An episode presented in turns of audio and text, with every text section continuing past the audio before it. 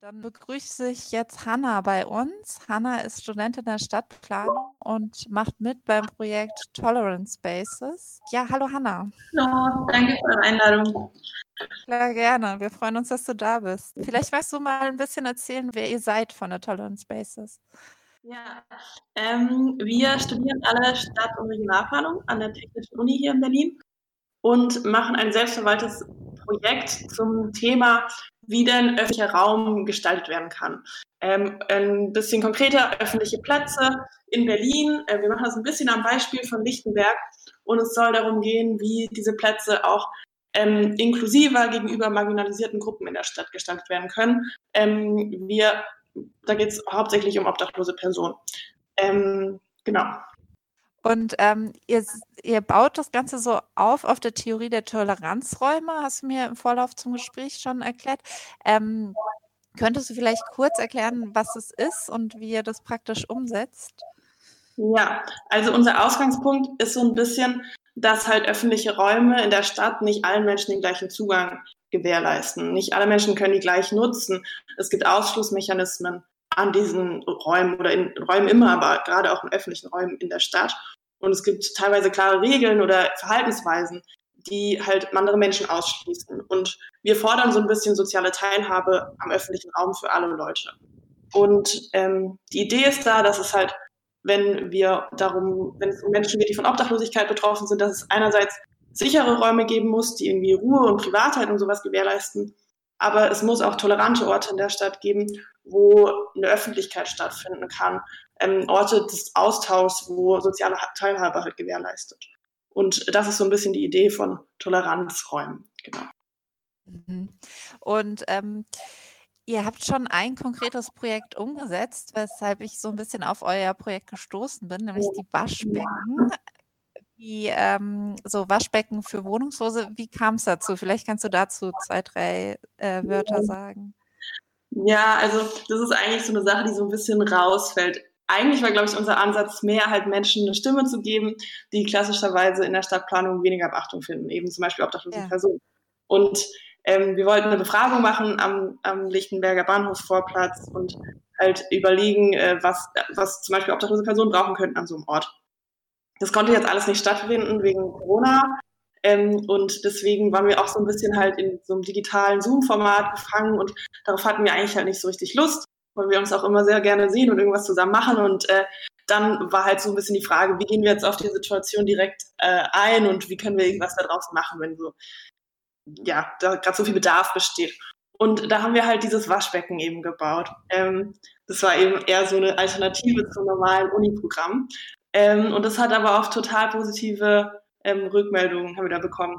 Und äh, das ist halt einfach ein relativ normales, so mechanisch funktionierendes Waschbecken mit ne, zwei Eimern und dann so einer kleinen Pumpe, wo man sich halt im öffentlichen Raum einfach äh, die Hände waschen kann. Ja. Das ist ja sehr interessant, dass ihr euch mit öffentlichen Räumen auseinandersetzt und dann aber euch in diesen nicht treffen könnt wegen der Pandemie und gleichzeitig so flexibel seid, dass ihr darauf direkt eingeht. Ja. Ähm, ich irgendwie hat eine krasse Metaebene. ähm, ich äh, habe gesehen, dass es am Forkenbergplatz hier in Friedrichshain schon eins gibt und dass ihr Anwohner auch dazu aufruft, das Wasser auszutauschen. Passiert es? Ja, also da, wir sind so ein bisschen in die Telegram-Gruppen da am Forky eingedrungen ja. und da sind alle super organisiert und das klappt irgendwie wohl sehr gut. Das war auch natürlich so ein bisschen unsere Befürchtung, ob das dann irgendwie funktioniert, aber es gibt wohl einige Menschen, die da Bock drauf haben und da jetzt das Wasser austauschen.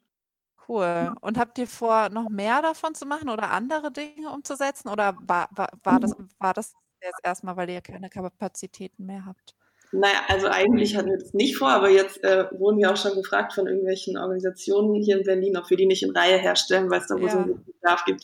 Nun sind wir eigentlich jetzt nicht die Waschbeckenprofis ähm, und würden eigentlich lieber halt nochmal so ein bisschen auf diese partizipative Ebene gehen und planen eigentlich so eine kleine ähm, Befragung oder so ein gemeinsames, koproduktives, äh, ja, so ein Workshop mit obdachlosen Personen, wo wir halt nochmal konkreter oder auf so einer anderen theoretischeren Ebene darauf eingehen, was halt so ein Raum braucht, um inklusiver zu sein. Und wenn dann, dann wieder rauskommt, dass es Waschbecken sind oder Duschen oder halt irgendwas in die andere Richtung, dann wäre es so im zweiten Schritt halt die Überlegung, das auch mal umzusetzen, auszuprobieren, zu gucken, wie das funktioniert. Ähm, genau. Ja, spannend. Und ähm, du, du hattest ja auch schon erwähnt, dass ihr so Wohnungslose in euer Projekt mit einbindet. Ähm, erreicht ihr die? Das stelle ich mir sehr schwierig vor. Ja, das stimmt schon. Ähm, also wir haben letztes Jahr so ein paar qualitative Interviews gemacht. Da ging es aber eher so um den Alltag und andere Probleme und sowas. Da haben wir einfach auf der Straße teilweise Leute angequatscht oder die Connections aus allen möglichen Richtungen gehabt. Ähm, Jetzt wollen wir schon ein bisschen intensiver zusammenarbeiten und uns halt vielleicht auch mehrfach treffen. Und da haben wir jetzt über Karuna irgendwie Kontakte bekommen. Die, die sitzen ja auch bei euch im Haus der Statistik. Die machen so auch diese Straßenzeitung und sowas. Und ähm, hoffen, dass wir da uns die nächsten Wochen dann zusammensetzen können mal. Ja. Ah ja, ja, cool.